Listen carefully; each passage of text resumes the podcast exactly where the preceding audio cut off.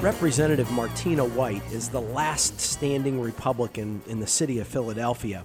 But instead of being demoralized, Martina sees opportunity, so much so that she recently became the chair of the Philadelphia Republican Party. We recently met up in South Philly to talk about the challenges of being red in a sea of blue. I hope you enjoy our conversation.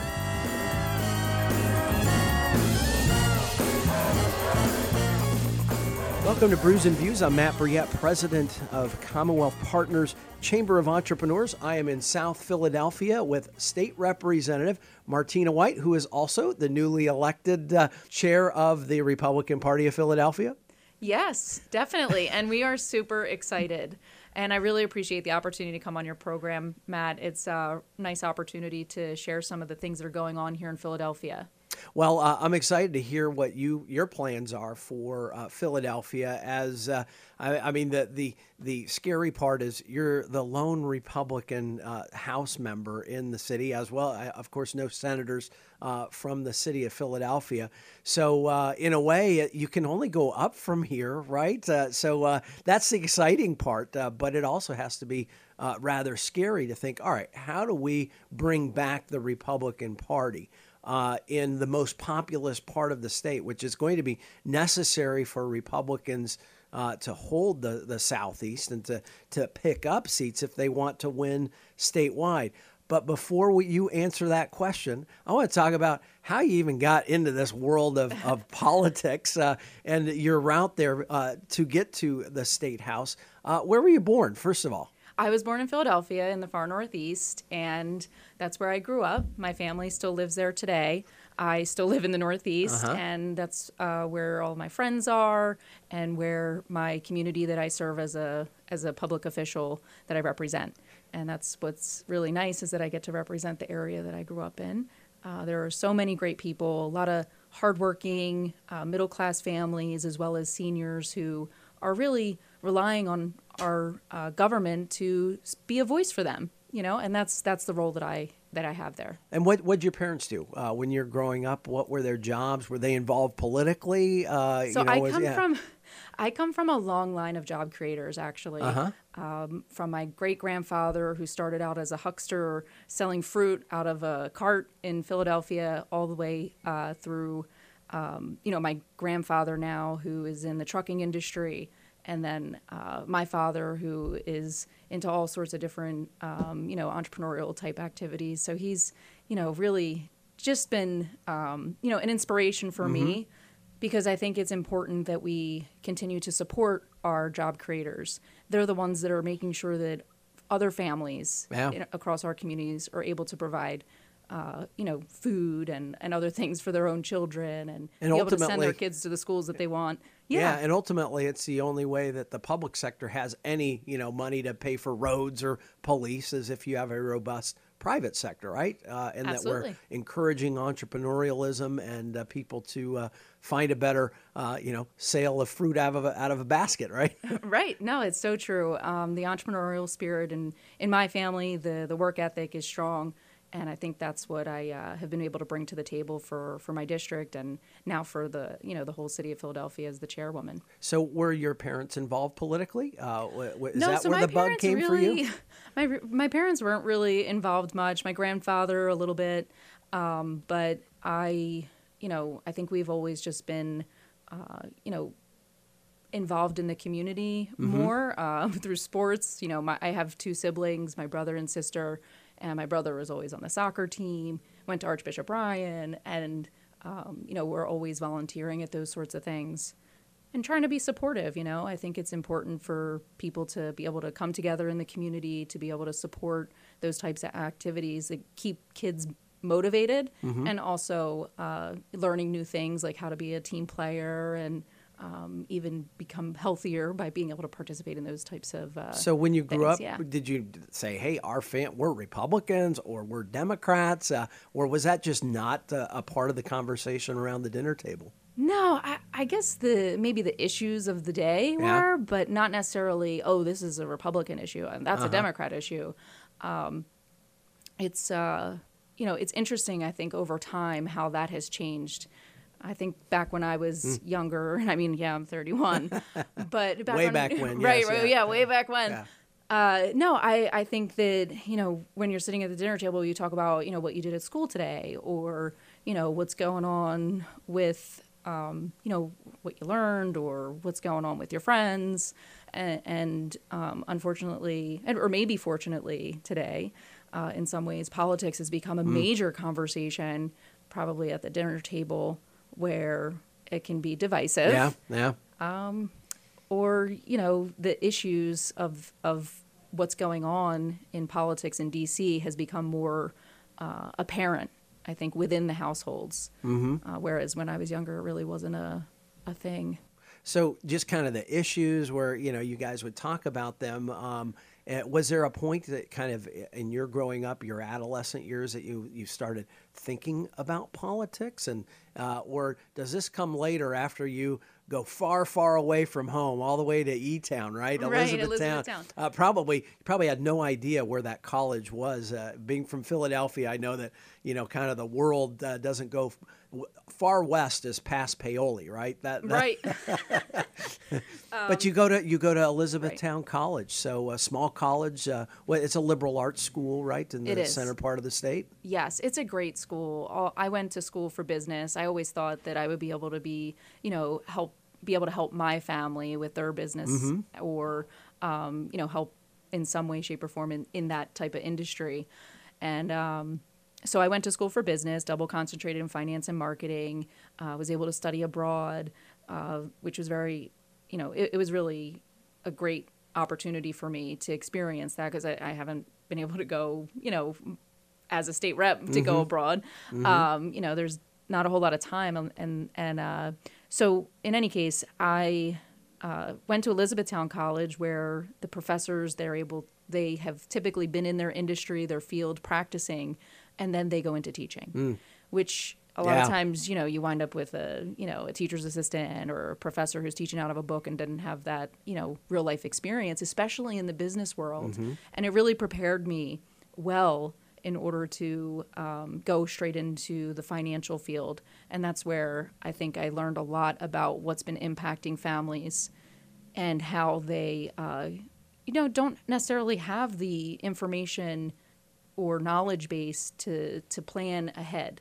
You know, and that's where I've always seen myself as someone who can inform, educate, and help people move their life in a better direction. And, and that's uh, kind of what prompted me to get involved in politics. I was approached uh, by a longtime family friend and just kind of went from there. So, so you end up getting your degree from uh, Elizabethtown College. Uh, you come back home. Is that do you come right back home after school and and I start did. It- working? It, was kind of the Great Recession.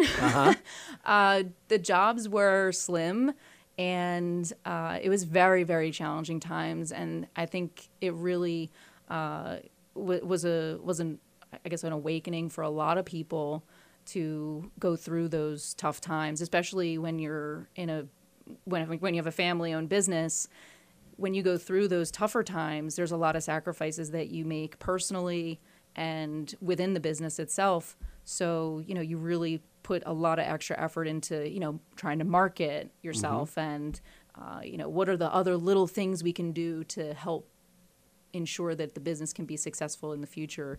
Um, but those were some really, you know, difficult times. And being in finance, we saw, you know, we all saw it. You know, Yeah. you walk into, uh, you know, people's homes and you try to help them plan, and when they don't have much to to lean on, that can be really, really challenging. And that's really what got me motivated to run and make the decision to run Mm-hmm. is knowing that I can impact more and more people's lives in a positive way um, by having that that knowledge and education. So your first uh, foray into politics is to run for the state house. It was uh, an open seat, correct? Because of uh, the election of Brendan Boyle to Congress. Uh, have, have I got that correct? Yes, you are correct. I came in on a special election, Mm-hmm. which is when someone has to, you know, has left their term open. Uh, maybe they went on to another position like Brendan Boyle did. He went to Congress. Or you know they just retire and then there's a remaining amount of time left on their term. So I wound up running for that. It was a two and a half month election right. cycle of nonstop door knocking. I door knocked 8,000 doors in two and a half months in the freezing, blistering cold winter of 2015. I will never forget it.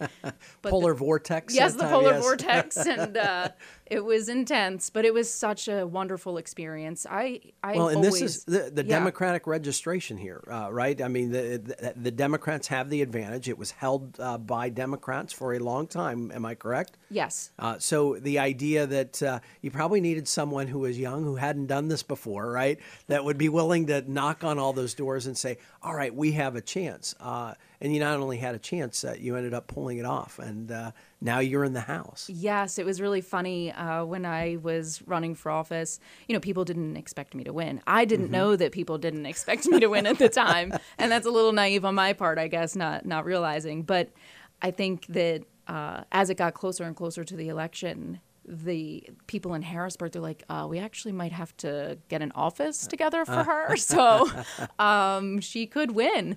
And everyone was really excited and happy to help, you know, and be supportive. Mm-hmm. And it was, it was just an incredible, incredible time. Well, in special elections, of course, uh, it's uh, the the turnout is very low just because it's on an odd type of day for people, uh, and so I bet a lot of people thought, "Oh, we'll get her the next time, right?" Well, you got to the next time and you've won again. So uh, it wasn't just a, an anomaly of a special election, but you've been able to convince people yeah, go with the Republican Martina White here in uh, a sea of blue, right? I mean, you are you're an island now, uh, as we've seen over the years, a you know a, a dissipation of Republican uh, House uh, members in the Southeast.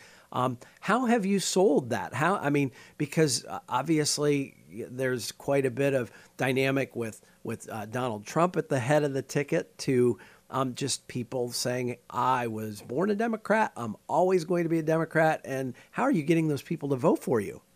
well, I think it's it's not a matter of you know salesmanship or or anything like that. I think it's a, a matter of being relatable hmm. to the people that are within the community. And when, um, like I said, when I ran in 2015, you know, jobs were not you know flourishing yeah. throughout the community. Um, you know, education options are limited for the kids because you know the families couldn't afford to send them to the place that they wanted to, and uh, you know a lot comes along with that. And when you um, when you have the message that resonates with people, I think that's what mm. uh, has made all the difference for me because that's what I stand for. It's what I believe in, and it's what also the people in my area believe in. And I think that's what makes it so much easier for them to, you know, maybe cross over and, and support me. Mm-hmm. Well, the the previous podcast prior to this one, okay, uh, I was with Chris Frye, who is the mayor elect in the city of New Castle, north of Pittsburgh. Uh, over seventy percent uh, Democrat registration. Uh, he's a Republican who knocked on those doors, and same story of like if you can connect with the people uh, and you can get them over those labels, uh, you know, of Democrat or Republican uh, you can win people over with the message that you have to deliver if they'll hear what you want, how you want to solve those problems, not just your party label and, and that. I think that that's where, you know, I, I don't think we give the electorate enough credit uh, of being smart enough to get past the labels, but we, it's always a challenge uh, to get past them. Uh, and that requires the door knocking, right? Actually meeting with people. It, it, it requires a lot of hard work and you know caring about the issues caring about the people that you're serving because when you when you have that and you're willing to put yourself out there and show them what you're made of and show them that you can make a difference and allow them to see you know physical change in the district uh, they you know they they react positively to that mm-hmm. so you've been uh, in harrisburg uh, for over four years now uh, what are the issues that you're most passionate about? What are you What are you uh, going and fighting for the most in Harrisburg, particularly for your district, but also just the things that you you're interested in? You see, here's the pathway to greater prosperity here in Pennsylvania. Absolutely. So, uh, just a, a, couple of the key issues that um, I think that is a focus of mine and also the Philadelphia delegation in, in general.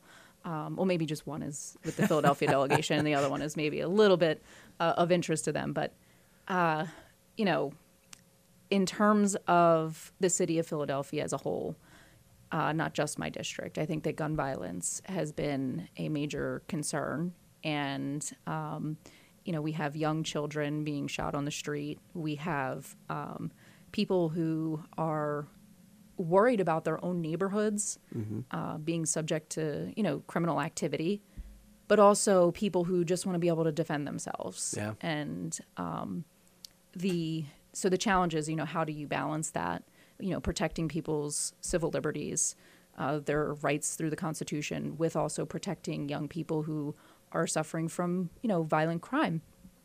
And one of the th- conversations that I had with uh, another rep in Philadelphia, he was bringing up the fact that some of these children have been facing, uh, you know, DHS services. You know, they've been touched by the DHS services um, ten times, bef- but still, you know, wind up out on the street. You mm-hmm. know, shooting wildly in, mm. in the street uh, and and hurting people. So what is what what does that mean and and how do we fix it? And that's our job as legislators is to um, encourage community support. And what transpired recently was another uh, radio outlet, Solomon Jones. He went on uh, and created a community meeting where fathers in the minority community got together and talked about this issue and why is this happening mm. and what can we do and then it's up to us, like I said, as legislators to follow that up with action and how do we reform some of the DHS programs that obviously are not yeah, if working. They're, if they're touching them 10 exactly. times and don't see the problem exactly. or that uh, it slips through, I think that that's probably that challenge of, of mm-hmm. and then balancing, like you said, civil liberties or, you know, Second Amendment rights. Uh, because yep. I also know that, uh, look, there's lots of people who say, I'm not I can't depend on the police to get here in time, in time. right? Yes. So they want self-defense. So right. that balancing of hey, make sure people can protect themselves, but also how do you mitigate uh, what you know are tragedies that that happen all too often. And I think you're probably one of your bigger challenges is your Republican colleagues from areas where guns are you know proliferate, but they don't have those exact same problems, and they probably scratch their heads and, and don't fully understand what it's like in the city of Philadelphia urban communities are different from rural communities and we should treat them a little differently when it comes mm-hmm. to you know what needs to be done to rectify some of the problems that they're faced with and I would say one of the other major key issues that I know has been advocated for previously, but I think is definitely going to be a major issue in 2020 is, you know, education. Mm-hmm. It's always an issue, I guess, yeah. during during election times, but even before that, um, you know, charter reform, trying to make sure that those charter schools are being held accountable, and then also, you know, how do we exp- expand them because in Philadelphia, you know, there's 30,000 mm-hmm. applicants who are demanding the, this this option for their children, but only 7,000 students get you know, that's that's yeah, it. That's it's a lottery. I mean, you, and you it's are, a lottery. It's a gamble. That too. and there's been discussions, you know, my chief of staff and I we just had this conversation yesterday maybe there needs to be an exchange program where when students get into the lottery but they didn't get into the school that they wanted and the two students wanted to get into one another's school they can switch mm. Um, you never know. There's okay. different ideas yeah. floating around out there, and there's um, opportunity, and that's what I think the message has been uh, kind of, you know, left on the table for Republicans, especially in Philadelphia, that there are opportunities for us to uh, go into various communities, every neighborhood across the city, and promote these types of um, opportunity for for families. So so I think we've seen some great bipartisan efforts on criminal justice reform, right? Um, to me, that the question of education ought to be one of those bipartisan efforts again because we know that when uh, I mean when I look at it, right, you, have got the three major budget areas. You've got education, human services slash welfare, and corrections. Uh, and when we think about uh, probably one of the greatest common denominators uh, among people that are trapped in our welfare system or in our uh, uh, correction system is a lack of a good education, right? I mean, so if we get that foundational uh, issue, uh, do that better, I think that we'll have probably have better outcomes uh, when it comes to people being in those systems that are very expensive to taxpayers. So it's it's it, not only is it a financial issue, of course, uh, it's the human capital that we lose uh, when we don't do well in educating and then people get trapped in the welfare or the correction system. It's absolutely true. And even you can look at the, you know, the Amazon proposal. The reasons that large companies move to a different state is not just for the financial mm-hmm. benefits mm-hmm. that are given mm-hmm. away, right? It's for the workforce. They need people who know how to do the work or the job that they that they need them to do. And if the you know education system isn't providing those types of um, you know apprenticeship programs or educational programs within the system, then they're not likely to come here. Mm-hmm. You know. So, do you think that educational options and opportunities uh, could become one of those issues that becomes a bipartisan that that we can because uh, it just seems right now it seems to be pretty partisan uh, a lot of the arguing back and forth. Uh, do you think that? I mean, can I can I have hope that maybe we would see that there, it would be I a bipartisan have, effort? I certainly have hope, and I. I'd like to work with, uh, you know, especially our Philadelphia delegation. There are communities all across the city of Philadelphia who benefit from, uh, you know, having different options mm-hmm. in, in the neighborhood for their children to go to.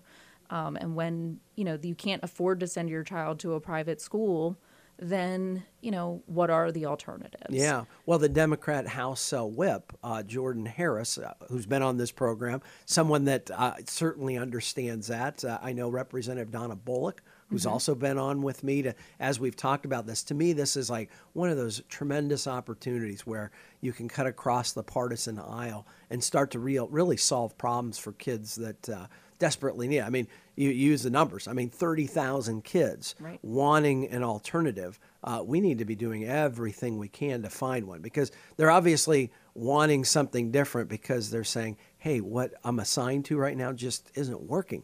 So uh, exactly. I hope I hope uh, that this might spur some more of that uh, bipartisan effort. So I guess um, as you now have assumed uh, the responsibility for uh, rebuilding the Republican Party in Philadelphia.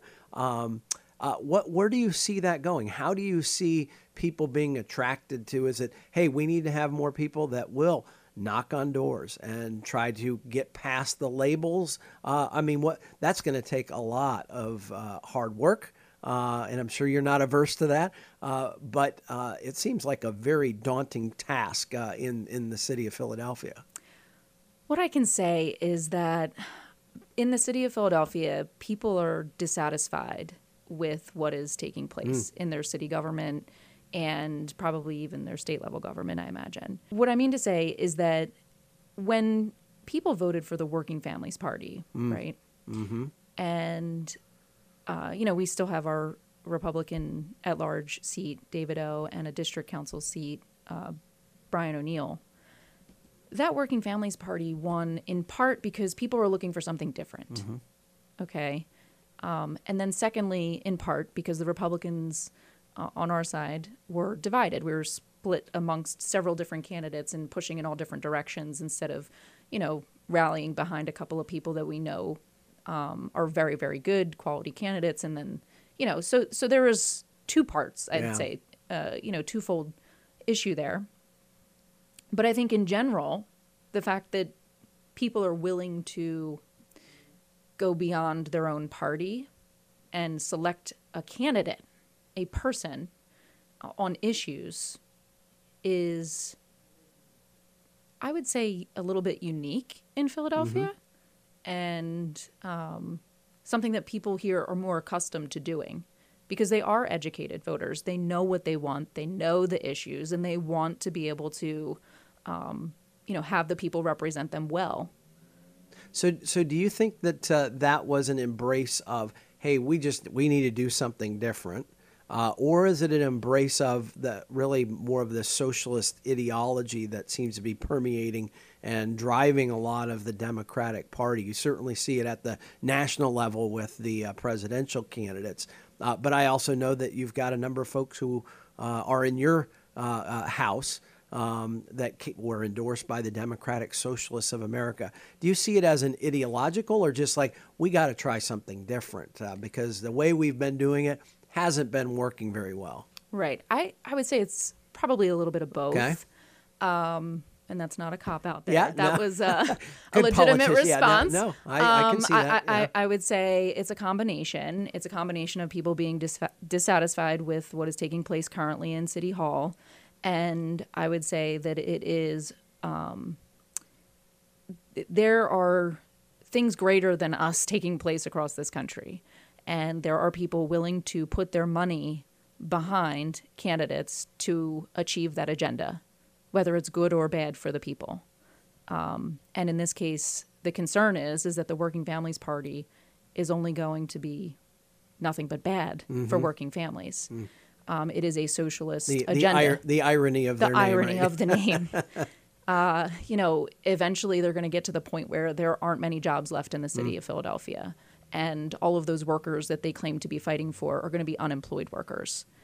And that's why I just firmly believe that with um, the opportunity that we have as a, as a party here in Philadelphia, we can um, bring our message forward and help people see a different perspective on these major, major issues that are really going to shape the future of, of not only Philadelphia, but the Commonwealth of Pennsylvania. Because when it comes to statewide seats, we know what happens with Philadelphia.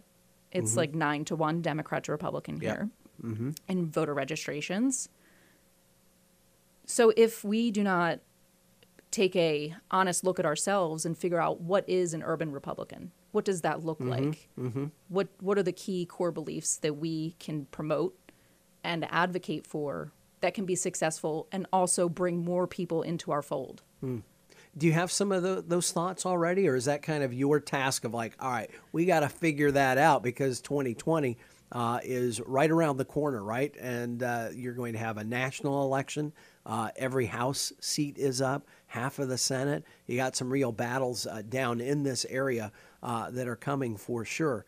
Um, but where is that already begun, or are you guys? Uh, So how are you gearing up for this? Yes. So uh, it may sound like you know reverse psychology or something, but uh, we have a retreat with our ward leaders scheduled for the 14th, where we're going to be going over all of these various details and to figure out a game plan that is going to work, that we can set goals that are achievable, but also produce results. And you know, the the, the importance of Pennsylvania is, I mean, Oh, yeah. so so Nationally, it's it is ground zero. Yeah. it, it is correct. Yes. I mean, you're going to see Elizabeth Warren and all of these candidates that, you know, the Kendra Brooks, the Helen Gyms of the world.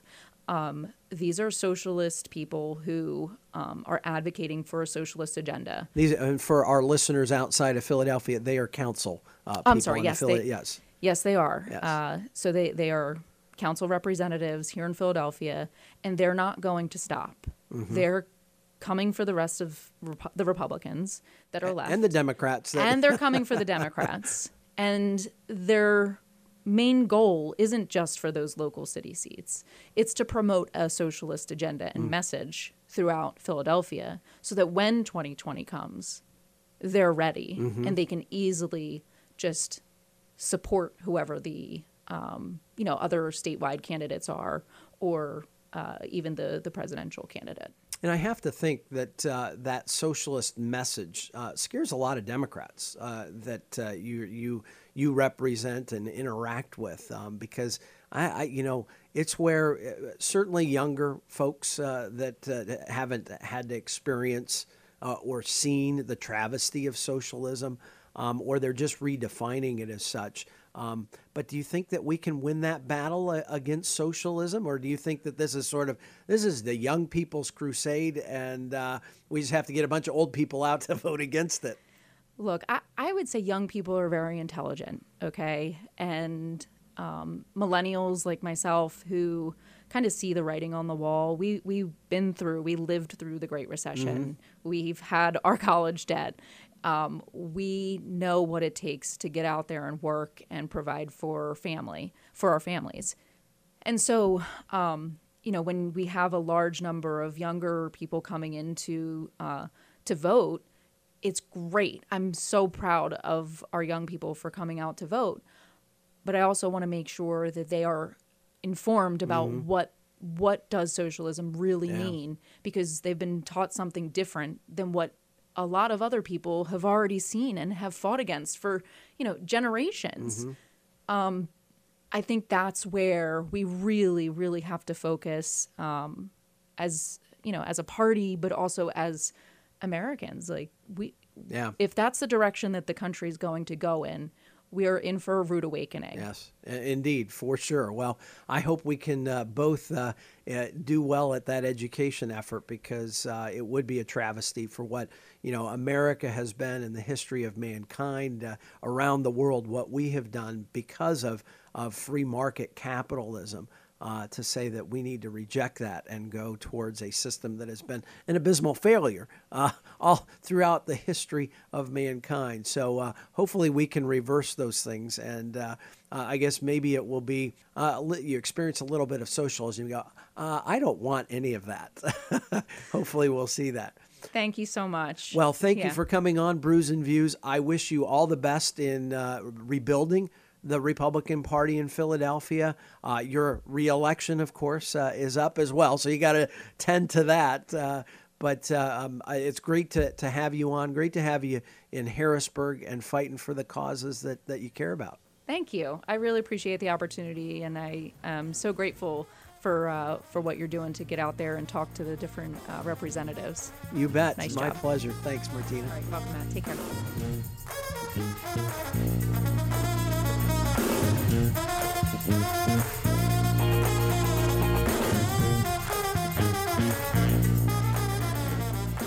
You've been listening to Brews and Views, a production of Commonwealth Partners Chamber of Entrepreneurs. Find us on Facebook at Commonwealth Partners and follow Matt Brouillette at M A T T B R O U I L L E T T E.